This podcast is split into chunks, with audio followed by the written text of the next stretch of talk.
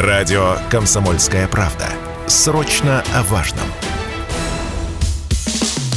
Что будет? Честный взгляд на 16 января.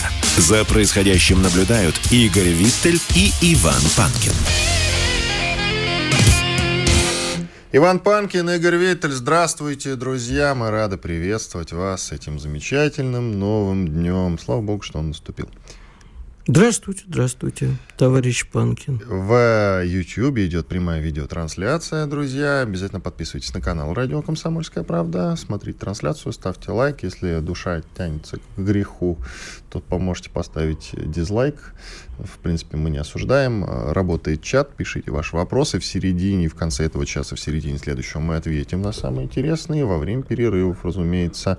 Ну и, конечно, режим комментариев никто не отменял. В комментариях, в комментариях я имею в виду, можете предлагать какие-то темы, гостей, мы, в принципе, рассматриваем ваши предложения. Ну что, теперь можно начинать. Я начну, знаешь, с чего, с твоего позволения. Предыдущие несколько эфиров мы посвятили следующим темам. Ну, во-первых, что у Украины заканчиваются боеприпасы, это первый момент официально, да, мы с тобой разбирали этот момент, и что, в принципе, вот Какая у нас тема-то вчера была? Напомни, пожалуйста, сейчас смотрю вчерашнюю трансляцию. Она называлась «Россия уже достигла целей СВО на Украине». Да? Сегодняшняя наша трансляция называется «Выбиваем ВСУ из Бахмута», он же Артемовск. Ну, об этом, вот на, да, извини, перебил. На фоне этого заявления министр обороны Великобритании Бен Уоллес, это свежее заявление, мы его вчера не могли с тобой привести в качестве примера, просто потому что оно довольно позднее. Итак, Бен Уоллес, министр обороны Великобритании, говорит, вторжение на Украину застало врасплох большинство членов НАТО, поскольку наши запасы боеприпасов за десятилетия истощились. Украина использует огромное количество боеприпасов для самообороны, отчасти Поэтому мы обучаем их воевать по-западному. И мы обучили 10 тысяч человек в Великобритании в прошлом году. И мы обучим 20 тысяч в этом году, потому что русский или советский способ ведения боя – это очень тяжелые боеприпасы, массированные артиллерийские обстрелы. И мы никогда не организовывались так, чтобы воевать на Западе и в НАТО. Два момента, которые меня интересуют. Я что-то запутался. Они готовились к войне или нет? Ведь нам и Меркель, и Оланд, и сам Зеленский говорили о том, что они, в принципе, готовились а тут вдруг не готовились. Какой, Я что-то не понял. Какой войне? Которая называется спецоперация. Ну, Посмотри. Э, На Украине, разумеется, которая текущая. Я, э, давай чуть назад откатим. Тогда. Давай. Значит, э, они вообще не готовились ни к каким войнам, как страны. Они не готовы воевать. То есть сами по себе страны НАТО э, воевать вот в ту э, скажем так, играть в ту игру, э, в которую сейчас э, мы играем, не готовы совсем. Они же правильно говорят про советский способ ведения боя. Они же нас в этом одновременно, как бы, вот я там внимательно читаю, и буквально вчера опять злодеи писали, что Россия а, не готова к современной войне, да, ведет да, да. ее Ты по старому, да, да, да, танковые угу. колонны и все. Неправильно воюем, не по современному. Мы, мы неправильно, не по современному угу. воюем. В принципе, э, страны НАТО готовились, наверное, к более высокотехнологичной войне. Я не знаю, понимаешь, потому что на поверку всплывает такое, что и снарядов у них нету. Самолеты, в общем-то, кончились, танки старые, и все, в общем, как бы не так радужно а, как э, они описывали и как э, мы сами себя пугали. Выясняется, что они тоже не, готовы к войне, не только Украина. Тут другой поворот истории. Значит, глава европейской дипломатии Жозеп Барель а, призывает э, и говорит, что война закончится, то бишь спецоперация. Нет, именно война. Ну, он говорит, случае. война, понятное дело. Нет, именно война в данном случае. Он говорит, что все, за, потому что как бы он не имеет в виду, что мы закончим. Вообще, как бы, сейчас пошел опять разговор про переговоры. Гутуэриша призывают быть посредником. И Барель сказал, война закончится этой весной или летом. Я не знаю, что он имеет в виду, но параллельно с тем, что с переговорами, то явно э, опять в очередной раз э, Запад намекает на то, что пора бы, ребята, пора. Про боеприпасы, значит, Bloomberg, которому мы теперь с некоторых пор уже год как начали доверять, пишет, признание Германии о меньшем числе танков для Украины говорит о провале Запада. И далее, вот ты сказал, что НАТО не готовилась к войне, но НАТО помогало Украине, насколько Конечно. я понимаю. Да, но ты забыл, что пару дней назад сам Столтенберг, глава Альянса, говорил напрямую, прямая цитата, НАТО готовилась к войне с Россией с 2014 года, мы с тобой обсуждали. Это его заявление. Я запутался. Они И... готовились или нет? Мне непонятно. Ну, я, конечно, готовились. Они готовили Украину. разница между НАТО готовилась к войне, это значит, что НАТО было напрямую готово воевать с нами, а НАТО готовило Украину, это совсем другая история. И действительно, Украину накачивали оружием, инструкторами, и, в общем, чем только не накачивали, продолжают накачивать. Но Германия уже тоже говорит, что поставят в два раза меньше танков, потому что, ну, нету их просто. Сейчас появляется... США тоже говорили об этом. Да, угу. сейчас появляется поворот э, к тому, что, видимо, э, Запад понимает, что э, победа Украины на поле боя просто невозможна. Победа Украины без э, поддержки... Смотри, тут еще очень важный момент. Мы с тобой все про танки, про самолеты. А, значит, вчера укра... украинцы, вот пишет опять-таки западная пресса, в том числе и CNN, э, что по заявлению Украины, не по нашему заявлению, по заявлению Украины, Россия... а, вру, вру, звучало это так, по заявлению России, говорят украинцы, э, два больших прорыва на линии фронта, Поэтому Украина обращается к Западу, спасите срочно, дайте дальние истребители и все прочее прямо сейчас. Но есть еще один аспект прекрасный. Значит, глава, она, директор распорядителем ВФ, если, прошу прощения, если неправильно должна, э, Кристалина Георгиева, говорит, что для украинской экономики нужно сколько в этом году? Па-ба-ба-бам. Вот просто влить в экономику, чтобы она не сколько? рухнула вообще. 40 миллиардов долларов. А Штаты говорят, что вот сейчас дадут 9,9 миллиардов долларов Десятку. не на войну. Десятку. Десятку на бюджет. Ну, помимо, я понял, бюджет, военных Потому расходов. что э, экономика в руинах, то есть ничего не существует уже в стране, ничего не работает практически. Что происходит? Значит, э, ну, слушай, да, если как бы кажется, ну да, 9 миллиардов. Там, знаешь, когда ты сравниваешь с госдолгом Соединенных Штатов, кажется, ну, какие-то это самое, как нам с тобой на автобусе прокатиться. Но это все накапливается, и вопросы возникают. И 40 миллиардов для Евро, Евросоюза, сейчас даже для Международного валютного фонда, это а, тоже на самом деле достаточно значительная сумма. Без всего этого Украина рухнет в одну секунду. Ну, мы, да, я пропустил, ты сказал или нет, что кроме военных расходов, а еще же на войну тоже выделять деньги надо, да? Ну, да, и еще 40, и еще 40 Но миллиардов эти деньги, нужно дать. Эти деньги, если они их выделят на экономику Украины, безусловно, они пойдут на войну. Как ты считаешь, а сколько... Они будут мобилизованы, скажем. Прекрасно. А сколько нужно выделить Украине денег вместе с военными расходами? Вот мы насчитали 40, нам обозначена эта циферка, а еще на войну сколько? Можешь прикинуть хотя бы, ну, чтобы смотри, мы понимали? На, на ведение войны, я думаю, что им нужно будет постоянно подкидывать порядка 60 миллиардов долларов в год. Это только на ведение войны. Потому что все, что сейчас происходит, идет То на восстановление. Цифра 100 тут, да, вырисовывается? Я ну, правильно посчитал? Слушай, давай посмотрим, что, что будет э, чем закончится как бы наша спецоперация. Потому что не забывай, что мы у Украины э, забрали территорию. Они, ну, хорошо, добровольно вошли в наш союз, на котором находится самая главная промышленная индустриальная мощь Украины, где находятся самые большие запасы так нужных э, ископаемых, в том числе редкоземельных металлов. Там очень много всего. Это богатейший кусок. А никто на Украине не собирается сейчас, они просто не в состоянии восстанавливать свои заводы, фабрики, я уж не говорю о более утонченных каких-то вещах. И есть хорошие новости, другие, опять-таки, которые, не знаю, меня загоняют в каком-то смысле ступор, потому что я уже не понимаю, что происходит. Опять-таки, а, ну у нас с тобой, наш с тобой с недавних пор любимый, э, любимое издание Политико пишет э, Блинкин. Политико. Госек... Политико. Блинкин, который госсекретарь США, заявил о нежелании США подталкивать Украину к захвату Крыма. И тут я в очередной раз запутался. То они, значит, говорят, что мы никак не давим на Украину, или мы будем помогать. Потом Байден, в принципе, принципе, косвенно говорил, что мы не против, чтобы били. Сейчас Блинкин говорит, что Блинкин, насколько я понимаю, третий человек в стране, да? Ну да. По иерархии. Говорит о нежелании, именно о нежелании США подталкивать Украину к захвату Крыма. Мы не подталкиваем, но мы типа глаза закрываем. Тут по-разному можно это интерпретировать. А, но, в принципе, логика-то понятна. Ну вот представь себе, что сейчас Украина, науськанная штатами, либо сама по себе берет и начинает наносить удары по Крыму. А, ну, в общем, мы, конечно, можем в очередной раз предположить, что и здесь наше государство промолчит и не перейдет за красные линии. Но я в этом сильно сомневаюсь, потому что это уже будет то, что, знаешь, есть такое чудесное слово в иврите называется хуцп, это такая высшая степень наглости. А когда меня попросили перевести, я назвал это высшая степень наглости, не осознающая себя таковой.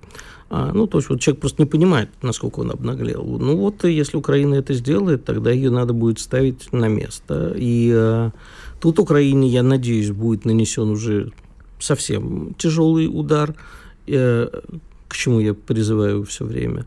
И в результате Соединенные Штаты должны будут либо умыться и сказать, окей, мы готовы там... Ради... Идти на обострение. Э, не на обострение, а на взаимное уничтожение ради Зеленского там и компашки. Ну и в результате э, все закончится либо тем, что все умоются, и мы э, будем гордо маршировать по планете всей, куда там дальше, в Прибалтику, что у нас, Молдавии, да, чем, да, мы, чем мы вчера закусывали, да. Молдавии. вот это да, это те люди, которые Мамалыгой будем закусывать, либо это приведет к очередному повышению ставок. Этого совсем не хочется. Ну, не хочет ни Блинкин, ни Байден, ни народ Украины, фу, Соединенных Штатов, тем более э, умирает ради Украины. Никому важный, не хочется. Важный моментик э, с этим связанный. Ведь после того, как был теракт э, на Крымском мосту, как ты помнишь, да, очень неплохо мы ответили за красную линию, которую они перешли. Очень неплохо. Отбомбардировали Но в следующий раз должно быть круче. А, а круче это как? Ну ты опять, слушай, ну что, мы каждый день об одном и том же. Да. Да. Иван Панкин и Гервитель уходим на перерыв. Через две минуты продолжим. Спорткп.ру О спорте, как о жизни. Что будет? Честный взгляд на 16 января. За происходящим наблюдают Игорь Виттель и Иван Панкин. Иван Панкин, Игорь Виттель. Мы продолжаем. К нам подключается Владлен Татарский, писатель, военкор, автор одноименного телеграм-канала. Подписывайтесь обязательно на него, если еще нет. Владлен, здравствуйте. Да, здравствуйте, доброе утро. Скажите, пожалуйста, ну, вы наверняка смотрели то, что наговорил Пригожин. Среди прочего, очень интересует его прогноз э, по Бахмуту, он же Артемовск. Прогноз у него, у Пригожина такой, что только в апреле, в, ма- в, апре- в марте, извините, апреле мы сможем взять Бахмут. Ну, может быть, у вас какие-то другие оценки по этому поводу, или вы солидарны с Пригожиным? Ну, во-первых, март начнется уже буквально через... Э, Пару недель. Через... Да, поэтому, то есть, может. Я, к сожалению, не посмотрел э, пресс-конференцию, скажу откровенно, потому что у меня погиб друг, и я тут занимался разной суетой на телефоне, параллельно какие-то дела, там кто-то вез ему гуманитарку, э, и то есть все это вот в такую прошло суете, я уже не посмотрел, обязательно посмотрю, но Бахмут, да, я согласен, потому что, возможно, противник, даже если окажется в окружении, он ну, будет оказывать сопротивление, и, может быть, это затянуться надолго. Ну, тем более, что у Пригожина гораздо больше информации для анализа, да, то есть обстановки, поэтому я, я соглашусь с ним. А вообще в целом, как вы оцениваете наше продвижение на фронте сейчас? Э, понятно, что у нас были проблемы э, под э, Угледаром, я имею в виду танковую колонну. Ну а в целом, если абстрагироваться вот от этой трагедии, как оцениваете? Нам сообщают, вот пишут, что у нас успехи в Солидаре, там стало известно о серьезных потерях в ВСУ, среди прочего, которые превосходят наши в 7-8 раз. Вот я читаю, например. Ну и остальной mm-hmm. фронт. Прорыв у нас э, в районе ЛНР тоже, об этом Министерство обороны сообщает. В целом, как оцениваете текущее продвижение наше? Ну, наше продвижение, как, как вам сказать, этого недостаточно для победы. Понимаете, победа не достигается занятием э, какой-то сопки или балки или какого-то зеленки. Победа достигается прорывом фронта. Вот. Ну, почему? Потому что если, если войска не прорвали фронт, а просто планомерно отодвигают, то это позволяет противнику делать вторую, третью, четвертую линию обороны, проводить мобилизацию, проводить подготовку личного состава. Э, вы видите, вот они сейчас мы медленно продвигаемся, да, они с одно бросают, короче, с одного края в другой разные подразделения, как пожарные команды, но какие-то резервы продолжают готовить, да, то есть, ну, например, 80-ю аэромобильную, она была там э, под Кременной ее перебросили, значит, на Угледар. На Угледаре вот эта колонна, о которой там все говорят, это, ну, чуть не так. там большая часть этой техники, она подорвалась на мине, ну и не единовременно, просто вот в одном месте к сожалению, вот у меня тоже товарищ же погиб на, ми, на мине. Там огромное количество мин, просто невероятное. А количество ТМок, то есть это противотанковых мин. Да, колонну мы видим, видео там накрыли на исходных рубежах, то есть, ну, как бы, тут больше не к колонии вопроса, а к тому, что где, где рэп, который позволял корректировать э, огонь беспилотника.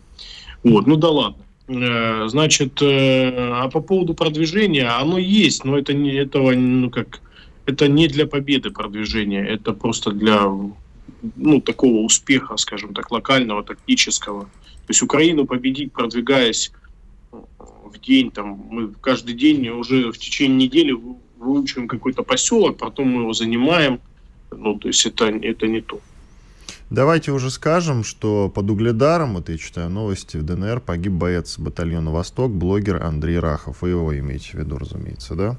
Ну, он, он служил не в Востоке, на этот, но он служил в, тоже в седьмом батальоне, э, Восток, пятый батальон внутренних войск, а этот был, значит, седьмой батальон внутренних войск, там служило много добровольцев из России, бывших, э, фут, скажем так, футбольных хулиганов, которые уже стали старые, и они когда, ну, я по 40 лет, да, и когда началась война, они там все оказались, поэтому вот так вот. Что касается перемалывания противника, вы писали об этом, можем перемалывать сколько угодно, этого недостаточно действительно для победы, потому да. что постоянно, регулярно сообщает, что едва ли не ежедневно там по 300, по 500 человек в район того же Бахмута, Артемовска поставляет ВСУ, но ведь человеческий ресурс рано или поздно должен заканчиваться. И еще такой момент меня интересует, э, поставляют-то не обстрелянное, то, что называется живым мясом, хоть это не очень красиво звучит, а тогда как это сочетается с тем, что они там стоят на смерти и круто воюют? Вот растолкуйте да. мне, пожалуйста.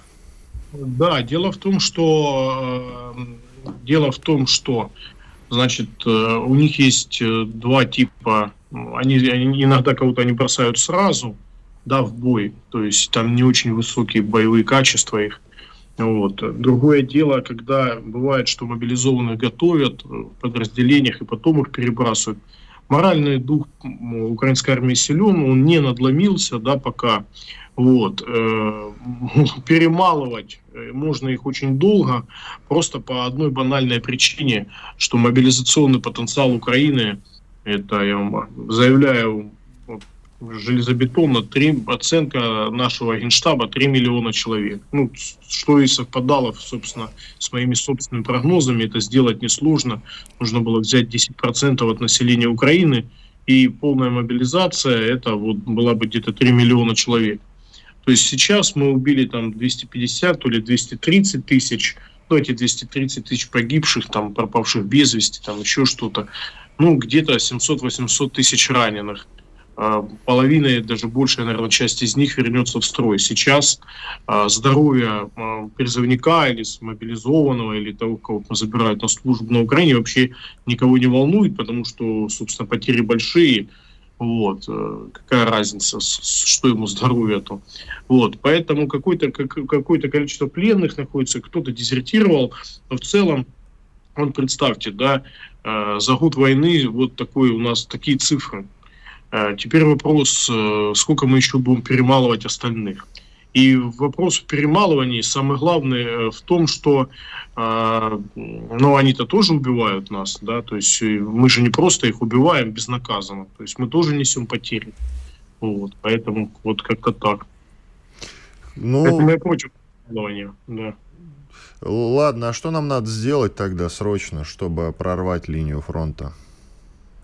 Ну, сейчас не знаю, у меня сейчас появилась надежда, ну, это опять же мысли мои из дивана, будет ли она реализована, да, это моя надежда. Смотрите, а, сейчас у нас сложилась благоприятная обстановка под тем же Бахмутом, да, противник конкретно в этом месте достаточно деморализован, ну, многие подразделения, которые туда приходят, они деморализованы, да, то есть они вот уже себя программируют там на смерть, постоянно об этом говорят, даже в украинские СМИ стоит ну, посмотреть, ну, послушать, где они говорят, все там, Если ты попал в Бахмут, это там, 3-4 дня неподготовленный боец. Потом благоприятная ситуация сложилась после взятия Солидара, да, там Северск, город чуть северней. То есть там можно, э, Бахмут практически с, с трех сторон, э, с трех сторон он окружен, да. Авдеевка с трех сторон окружена. Северск, ну, фактически выступ там тоже с трех сторон окружен. То есть сейчас э, мы можем где-то реализовать свои шансы, а может и везде. Вот. И тогда это будет ну, масштабная такая победа, если мы вот сейчас, вот, ну, например, теоретически перешли в масштабное наступление, прорвали фронт, и когда фронт прорван, тогда, когда противник не успевает подготовить вторые, третьи линии обороны, элементарно их занять, тогда, значит, мы можем дальше, дальше очищать, то есть территорию, освобождать нашу территорию. Ну и, конечно же, продолжать наносить удары по инфраструктуре, и все это в совокупности и деморализует э, вооруженные силы, и, конечно же, то есть приведет нас к какой-то победе. Я слышал, когда мы первый раз неплохо так э, отбомбили Киев, когда куча видосиков еще в интернете появилась.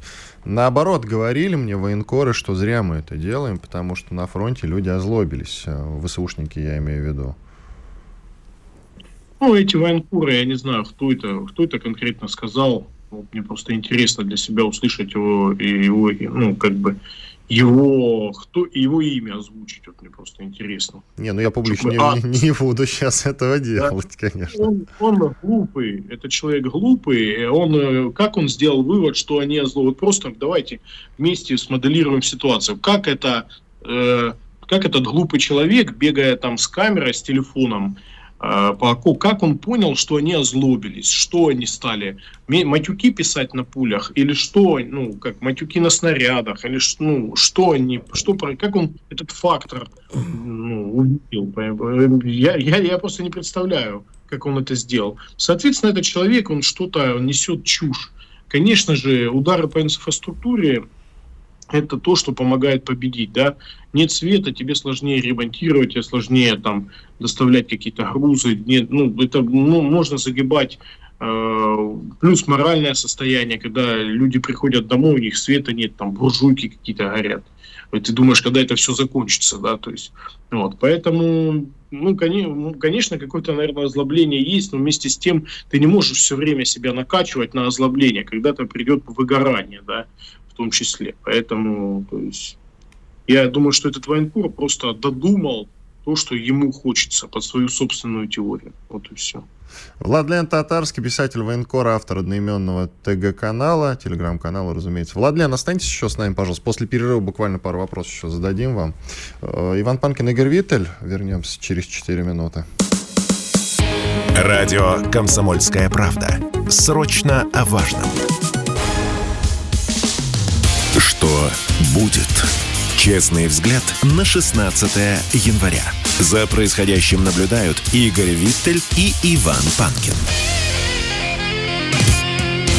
Продолжаем наш эфир. Иван Панкин, Игорь Виттер, на Виттель, извините, на связи с нами по-прежнему Владлен Татарский, писатель, военкор, автор одноименного телеграм-канала, на который есть смысл подписаться. Владлен, коротко еще, давайте вам, э, как человек, который на фронте находится, вопрос. Вот э, военная спецоперация продолжается уже совершенно конкретное время. Мы идем к дате 24 февраля. Скажите, пожалуйста, сильно ли изменилась обстановка в том плане, что мы помним, сколько проблем возникало, да, и после волны мобилизации и так далее, и как командиры некоторые забрасывали, в том числе мобилизованных, и говорили, вон, смотри, значит, вот там враг, а я пошел.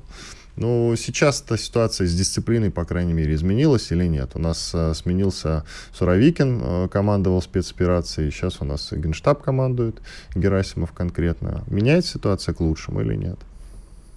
По поводу командования, Генштаб все равно в конечном итоге всем командовал. И это вызывало проблемы. Любые промежуточные штабы вызывают проблемы.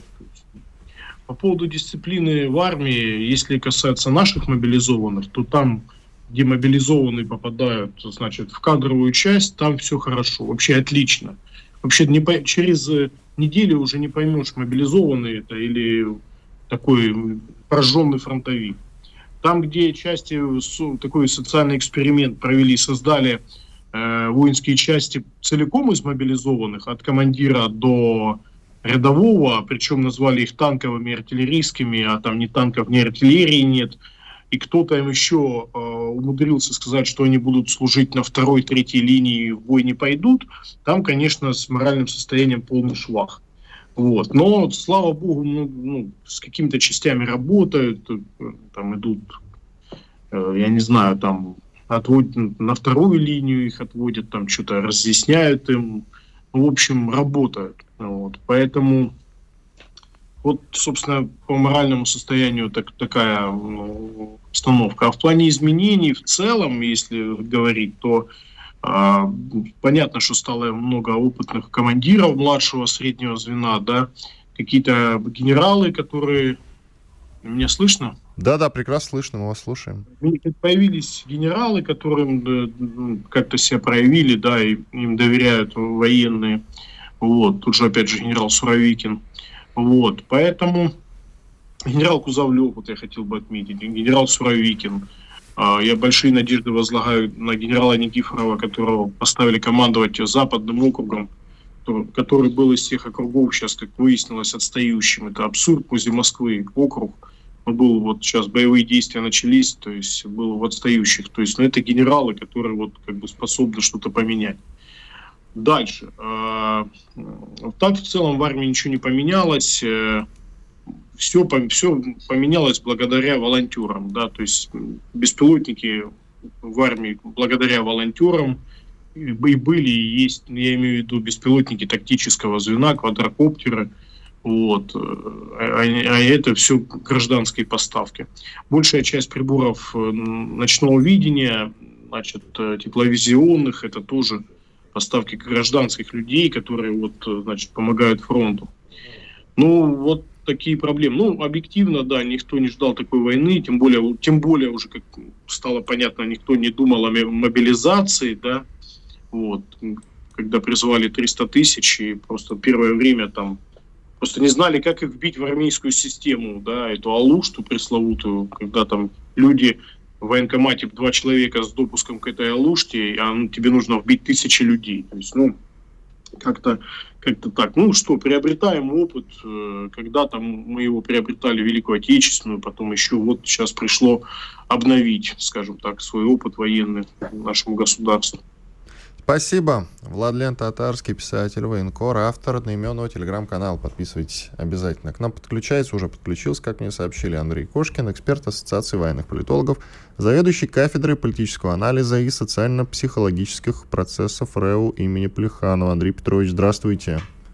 Здравствуйте, Иван, здравствуйте, Игорь, здравствуйте, радио и видео наши зрители. Здравствуйте. А, первый вопрос, который у меня к вам есть. Что происходит сейчас в Беларуси? Оттуда некоторые страны призывают своих граждан срочно ее покинуть, в том числе и Франция. И на границе происходит столкновение э, уже есть два погибших белорусских пограничника. Ну и плюс такая новость, я не знаю, связана она или нет, Литва в одностороннем порядке прекратила договор о бесперебойном пропуске транспорта. То есть вокруг Беларуси явно что-то сейчас происходит. Увидим ли мы втягивание Белоруссии в конфликт? Откровенно говоря, это случалось значительно раньше. Просто сейчас идет нагнетание атмосферы, так скажем, доводят до пика для того, чтобы спровоцировать. Мы знаем, туда и квадрокоптеры залетали, и, откровенно говоря, провоцировали втягивание Белоруссии на границе с Украиной. Сейчас э, э, мы знаем и Литва, и Польша весьма активно провоцируют э, руководство Республики Белоруссия на то, чтобы ответило какими-нибудь агрессивными действиями, как они говорят, присущими для России и Белоруссии. Вот э, это общая концепция, в которой происходят эти изменения. Но главное это то, что там есть региональное командование совместное, есть войска России и Беларуси, это вот серьезно с военной точки зрения напрягает. И посещение нашего президента, верховного главнокомандующего Владимира Путина, встреча с Лукашенко э, непосредственно уже на белорусской земле. Три года до этого он не приезжал и обсуждали вопросы, которые сразу раскрутили плоскости применения якобы тактического ядерного оружия с площадок аэродромов Беларуси. Вот эту концепцию они продолжают накручивать, и сегодня мы вот сталкиваемся с определенной степенью ажиотажа. Но вы так и не ответили. Ожидаете ли вы, что все-таки э, Беларуси удастся в это втянуть? Отвечаю. Нет, пока нет. И э, Лукашенко не весьма однозначно говорит, да, мы помогаем, мы лечим э, военнослужащих, которые прибыли с линии боевого сопротивления, э, боевого соприкосновения, но мы не э, участвуем. Мы прикрываем спину э, России, не дадим чтобы кто-то напал сзади, но мы не участвуем. Ну вот вам, пожалуйста, ответ руководителя Беларуси, наверное, вас удовлетворит. Нет, не удовлетворит, потому что возникает сразу два вопроса. Первый – это как же тогда относиться к заявлению Александра Григорьевича, когда он пару дней назад обращался к КДКБ, сказал, что ни у кого отсидеться не получится, настало время Э, занимать э, позицию. И второе, э, Александр Григорьевич, безусловно, не хочет ничего. Но если будет нанесен удар по территории Беларуси, не дай бог, я думаю, что Беларусь ответит. Ну, кстати, тебе Кошкин же сказал, что так или иначе залетал, и помнишь, осколок ну, это снаряда пока, слушай, залетал, ну, это залетало ракеты. в Польшу, тоже залетал осколок ракеты. Сразу Украинской. ну, сначала-то кричали российская, сразу, а потом включили заднюю. Так, да. что, так что, Андрей Петрович... Да, я вижу, вы мне помогаете отвечать как раз на ваш вопрос. Э, не все однозначно. Э, не то, что два дня назад. Александр Григорьевич, когда и прилетали, встречались э, в Центральной Азии, он также говорил, что вы посмотрите, вот вы думаете, у вас в Узбекистане все хорошо, на что Мирзаев обиделся. Он говорит, надо нам держаться вместе и ни в коем случае не думать, что вопросы, которые касаются членов ОДКБ, они не касаются других э, членов, которые хотят отсидеться. Так что позиция Александра Григорьевича, она довольно э, явно выраженная, линейная. Так что в такой ситуации э, акцентирует внимание, я говорю, что это очень правильно, на той обостряющей ситуации на западных границах союзного государства и то, что на себя собирается брать Беларусь, она не отказывается. Но мы знаем всю траекторию политической деятельности руководителя, который умеет и быть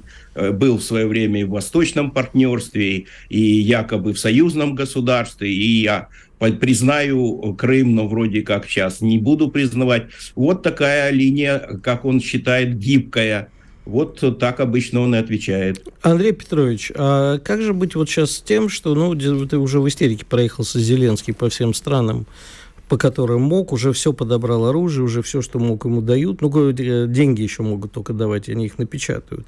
А оружие это кончается. И что делать в этой ситуации? У кого чего просить? Ведь понятно э, же, что на остатках, это, да, вот даже при всем том поставленном, Украина, конечно, отчаянно сопротивляется, но долго не протянет все абсолютно вы правильно характеризуете. И проехался, и просил, и потому вдруг Рамштайн 9 э, собрался не в Рамштайне, а уже собрался в Брюсселе. И первым делом э, до начала Йон Стонтерберг это генеральный секретарь НАТО, подбежал к э, прессе и сказал, вы только не подумайте, что в Брюсселе мы собираем из-за того, что НАТО втягивается в конфликт. Нет, мы продолжаем оставаться в стороне, но мы э, проводим группу контактную по обороне Украины здесь, потому что это вот, вот необходимо. То есть сами себе противоречить. Что это э, заседание вчера и позавчера показало? Да, вроде бы как надо обсуждать обсуждать и обсуждали небо над Украиной. Да, говорили об авиационной платформе, но Ллойд Остин, руководитель Пентагона, четко обозначил в начале своего выступления. Самолеты пока не дадим. Давайте разберемся с танками. И порядка э, Украина надеялась, что где-то 14 государств войдут в некую танковую коалицию, которая будет снабжать Украину. Андрей Но оказалось... Петрович, сделаем паузу. Сделаем паузу. Через две минуты вернемся. Андрей Кошкин, военный эксперт с нами. Радио «Комсомольская правда». Мы быстрее телеграм-каналов. Что будет? Честный взгляд на 16 января. За происходящим наблюдают Игорь Виттель и Иван Панкин. Иван Панкин, Игорь Виттель. Я напомню, что на канале Радио Комсомольская правда в YouTube идет прямая видеотрансляция. Подключайтесь, смотрите, ставьте лайки, дизлайки обязательно. На канал подписывайтесь, работает чат. Через э, буквально несколько минут мы во время перерыва будем отвечать на ваши вопросы. В комментариях пишите темы, предложения, жалобы. Все-все-все пишите, что хотите. С нами на связи Андрей Кошкин, эксперт Ассоциации военных политологов, заведующий кафедрой политического анализа и социально-психологических процессов РЭУ имени Плеханова. Андрей Петрович, мы уходили на перерыв, а вы как раз э, рассказывали о том, что Ллойд Остин, это руководитель Пентагона, Пентагона, говорил о том, что Украине они танки-то, конечно, дадут, а вот, например, с истребителями точно придется сильно подождать. Так дадут когда-нибудь истребители или нет? А истребители, конечно же, дадут, я в этом откровенно говоря, уверен, хотя мне это не нравится, но я покажу, насколько с танками все не так просто, и поездки э, Зеленского, они тоже хороши, когда они обнимаются долго и чувственно, а вот когда речь доходит до танков, то оказалось, они-то думали, украинцы, что 14 государств дадут, а Ллойд Остин озвучил 7 европейских и одна, это Канада, дадут э, как бы танки, и это и есть танковая коалиция. Оказалось на утро, что уже не 8, а э, 6. Почему? Потому что Нидерланды и Дания сказали, да извините, мы готовы ремонтировать танки, а танки не дадим. Вот и получилось 14 Германия, 14 Польша, 4 Канада, 3 э, Португалия. Ну и Норвегия обещала 8. Испанцы должны тоже что-то дать, пока не говорят. Вот и весь набор танковой коалиции. Хотя Вы забыли этом... про один танк от Канады. Один танк Канада... от Канады приедет, один танк, да. Они да. выделили. Да, нет, Канада заявила 4, если приедет один, ну что ж, будем Нет, радовать. один отправили, 4 заявила, один отправили. Все, серьезно, а, да, да. Ну, без шуток. Здорово. Здорово. Мы как раз и показываем, как сложно э, осуществить э, э, реализацию замыслов танковой коалиции. Но при этом надо сказать, что в целом-то все равно в общих подсчетах где-то хотят отправить 160, чтобы две бригады танковые были. Насколько это будет реализовано, мы с вами, я думаю, э, будем мониторить и тоже это обсуждать.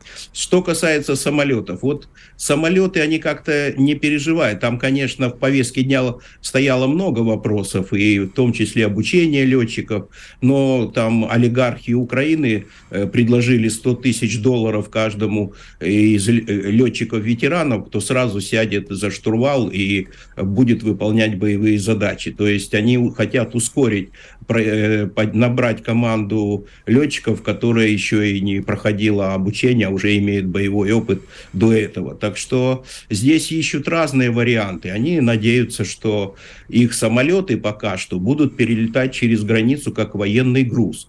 То есть вот на границе, пожалуйста, вы э, можете нас поражать. А если мы спрятались, то вроде я уже в домике. Но это еще неизвестно, как будет выглядеть. Будут ли э, аэродромы подскока на территорию Украины. Да, мечта э, быть как вермахт, который имел танковые дивизии, которые сверху э, прикрывались э, штурмовой авиацией, и это впечатляло весь мир. Но вот сегодня пока что то, как собирает Зеленский и деньги, и вооружение, и Запад пытается его обуть, одеть э, всем необходимым, но не обещают, что все запросы удовлетворят. Все происходит не так легко и быстро. Андрей Петрович, а зачем Байден и, видимо, Зеленский едут в Польшу на днях? То а, есть, а, вот... что мы можем ожидать от этого? Байден будет делать ставку на Польшу как основную ударную силу и главного помощника Украине, хотя, в общем, выглядит это уже совсем смешно. Ну, смешно, не смешно. Мечта Варшавы – это, конечно, перетянуть центр э, военного управления в Европе в Польшу, и эта мечта, мне кажется, начинает осуществляться. Вот почему Джо Байден встречается в Варшаве с Зеленским. Встречается не 21 числа, они, американцы, очень увлечены тем, чтобы в информационном пространстве постоянно одерживать некий верх. В 21 обращается президент России к федеральному собранию, и вот как-то э, попытаться сбалансировать в информационном пространстве э, выступление президента Путина. Почему? Потому что его слушают во всем мире. Джо Байден устроил вот такое шоу Зеленским э, в Варшаве. Ну и, естественно, есть определенные показатели того, что Соединенные Штаты продолжают поддерживать Украину, что Польша э, в фокусе внимания Вашингтона и что, э, в принципе, Джо Байден еще чувствует себя довольно уверенно и готов выполнять все свои обещания перед Европой. А военные какие-то будут последствия? Вот что может Байден именно с военной точки зрения намутить в Польше?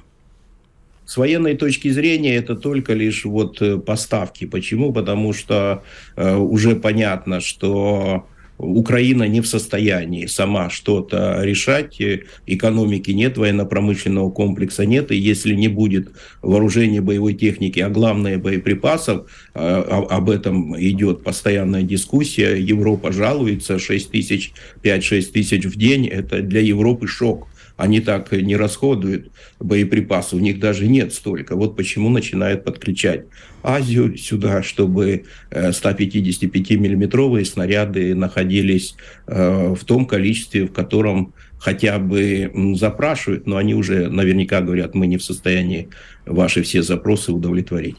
Андрей Петрович, а, Игорь, ты хочешь что-то уточнить? Не-не-не, давай ты, а. потом я спрошу. Андрей Петрович, по поводу нашего продвижения на фронте, вот мы перед вами общались с Владленом Татарским, э, военкором, и он сказал, что текущих успехов на фронте не хватает для победы. А вы как считаете? Да, успехов у нас сейчас действительно много, так, если ленту информационную открыть. Ну, были проблемы под, в, в Угледаре, там, с танковой колонной, конечно, это трагедия, безусловно. Но в остальном мы видим позитивные новости с фронта. Тем не менее, вот Татарский говорит, этого не хватает для победы. А вы что скажете? Э, да, я хочу сказать, раз в контексте нашего разговора, да, тактический успех в определенной степени озаботил Соединенные Штаты и западный мир. Не случайно в своем выступлении Ллойд Остин начал весьма так победоносно. Вооруженные силы Украины э, продолжают наступать. А вот когда в конце он запнулся и говорит, вот необходимо под Артемовском изменить ситуацию для того, чтобы в последующем э, начинать развивать наступление, в соответствии с которым заявил Джо Байден. Джо Байден же поставил задачу э, вооруженным силам Украины э, минимум весной э, начать э, грандиозное наступление. Так что я думаю, вот эти тактические успехи наши, они э, серьезно озаботили не только вооруженные силы Украины. Далее, для победы, ну, да, наверное, на сегодняшний день э, мы должны э, ткать ковер победы э, тщательно, уверенно, учитывая всю сложившуюся ситуацию, особенно то, что практически ведь Украине помогает весь коллективный Запад, и как бы там они не отпирались, получается, что мы вот воюем с всем коллективным Западом на территории Украины. Ну вот, Андрей Петрович, я, пока вы говорили с Иваном, открыл, э, опять пошел в тыл врага, взял языка газету «Таймс» английскую известную. Там прямо одна из самых главных статей сегодня – это то, что Польша становится э, военным лидером в Европе. Но мы уже это немножко обсудили, а вот тут любопытно, глав, главная у них сегодня статья – это что британские политологи, военные политологи, ваши коллеги, предупреждают, что Франция опережает Британию во всем а, военном, несмотря на то, что тратит на свою оборону меньше. Они теперь внутри себя начнут уже дерутся, э, драться и мериться а Франция с Англией, Польша с Германией, или это так э, просто на, на фоне происходящего решили инвентаризировать запасы? Идет ли борьба за военное лидерство в Европе, ты это имеешь в виду, да? Ну, можно это назвать и так. Э, слушай, ну, прямо я думаю, что для Англии очень обидно, что французики какие-то. Действительно. Андрей Петрович, пожалуйста. Да, конечно, вы правы, очень хорошо подметили. Своевременно такая э, Э, конкуренция весьма э, серьезно разворачивать. И обратите внимание, начало года, кто первый заявил о колесных танках? Макрон. После этого началось э, движение во всей Европе. Будем танками, танками заниматься. А кто о самолетах заявил? Тоже Макрон. Вы видите, что э, Макрон э, старается в информационном пространстве показать Вашингтону, мы, мы первые, мы лидеры, мы, мы помогаем вам. Я самый лучший плохиш в Европе, помогите. А Варшава не отстает. Ну и при том надо сказать, вы отметили верно, что э, когда начали оценивать сейчас военно-промышленный комплекс, оказывается, поляки гонятся уже за Турцией и готовы занимать второе место в Европе. Это при том, что э, Соединенные Штаты Америки раскатывают всю промышленность у Германии и пытаются порвать э, все связи с Россией, чтобы принизить своего самого ведущего игрока в НАТО Э, до уровня хотя бы, ну, я не скажу Польши, но выровнять их всех на одной линии. Так что конкуренция идет. Спасибо. Э, у, у Великобритании тоже нет сил, но они в информационном пространстве заявляют, что они на все готовы. Спасибо большое, Андрей Кошкин, эксперт Ассоциации военных политологов, заведующий кафедрой политического анализа и социально-психологических процессов РЭУ имени Плеханова. Я, Игорь, могу тебе ответить на твой вопрос по поводу конкуренции очень коротко. Сколько премьеров сменилось в Великобритании за последнее время? Очень ну, минимум много. три. А Макрон сидит уже давно. Чтобы получать еще больше информации и эксклюзивных материалов, присоединяйтесь к радио «Комсомольская правда» в соцсетях – в отечественных социальных сетях. Смотрите новые выпуски на Рутьюбе, читайте телеграм-канал, добавляйтесь в друзья ВКонтакте, подписывайтесь, смотрите и слушайте. Радио «Комсомольская правда». Самая оперативная и проверенная информация в эфире и соцсетях.